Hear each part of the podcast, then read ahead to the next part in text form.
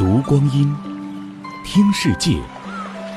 二零一八声音日历，十一月二十七日，农历十月二十。一八九五年的今天，瑞典化学家、硝化甘油炸药的发明人阿尔弗雷德·诺贝尔立下遗嘱，将用他的大部分遗产（大约三千一百万瑞典克朗）设立奖励基金，也就是后来的诺贝尔奖。将构成一种基金，它的利息将每年以奖金的形式分配给那些在前一年里曾赋予人类最大利益受奖候选人的国籍丝毫不予考虑。诺贝尔奖最初分设物理、化学、生理学或医学、文学、和平五个奖项，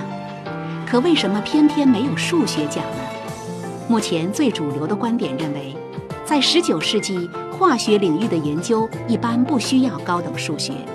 诺贝尔没有预见到数学此后在推动科学发展上的巨大作用。当然，还有一种说法是，当时诺贝尔的女友选择了另一位数学家，爱情受挫让单身到老的他始终记恨数学。无论如何。诺贝尔奖已经走过的这一百多年的岁月，充满了光辉与梦想，有惊喜也有遗憾，但最重要的是，它在激励人类在科学和人文的探索之路上依然不断前行。二零一八声音日历，关注阿基米德声音日历社区，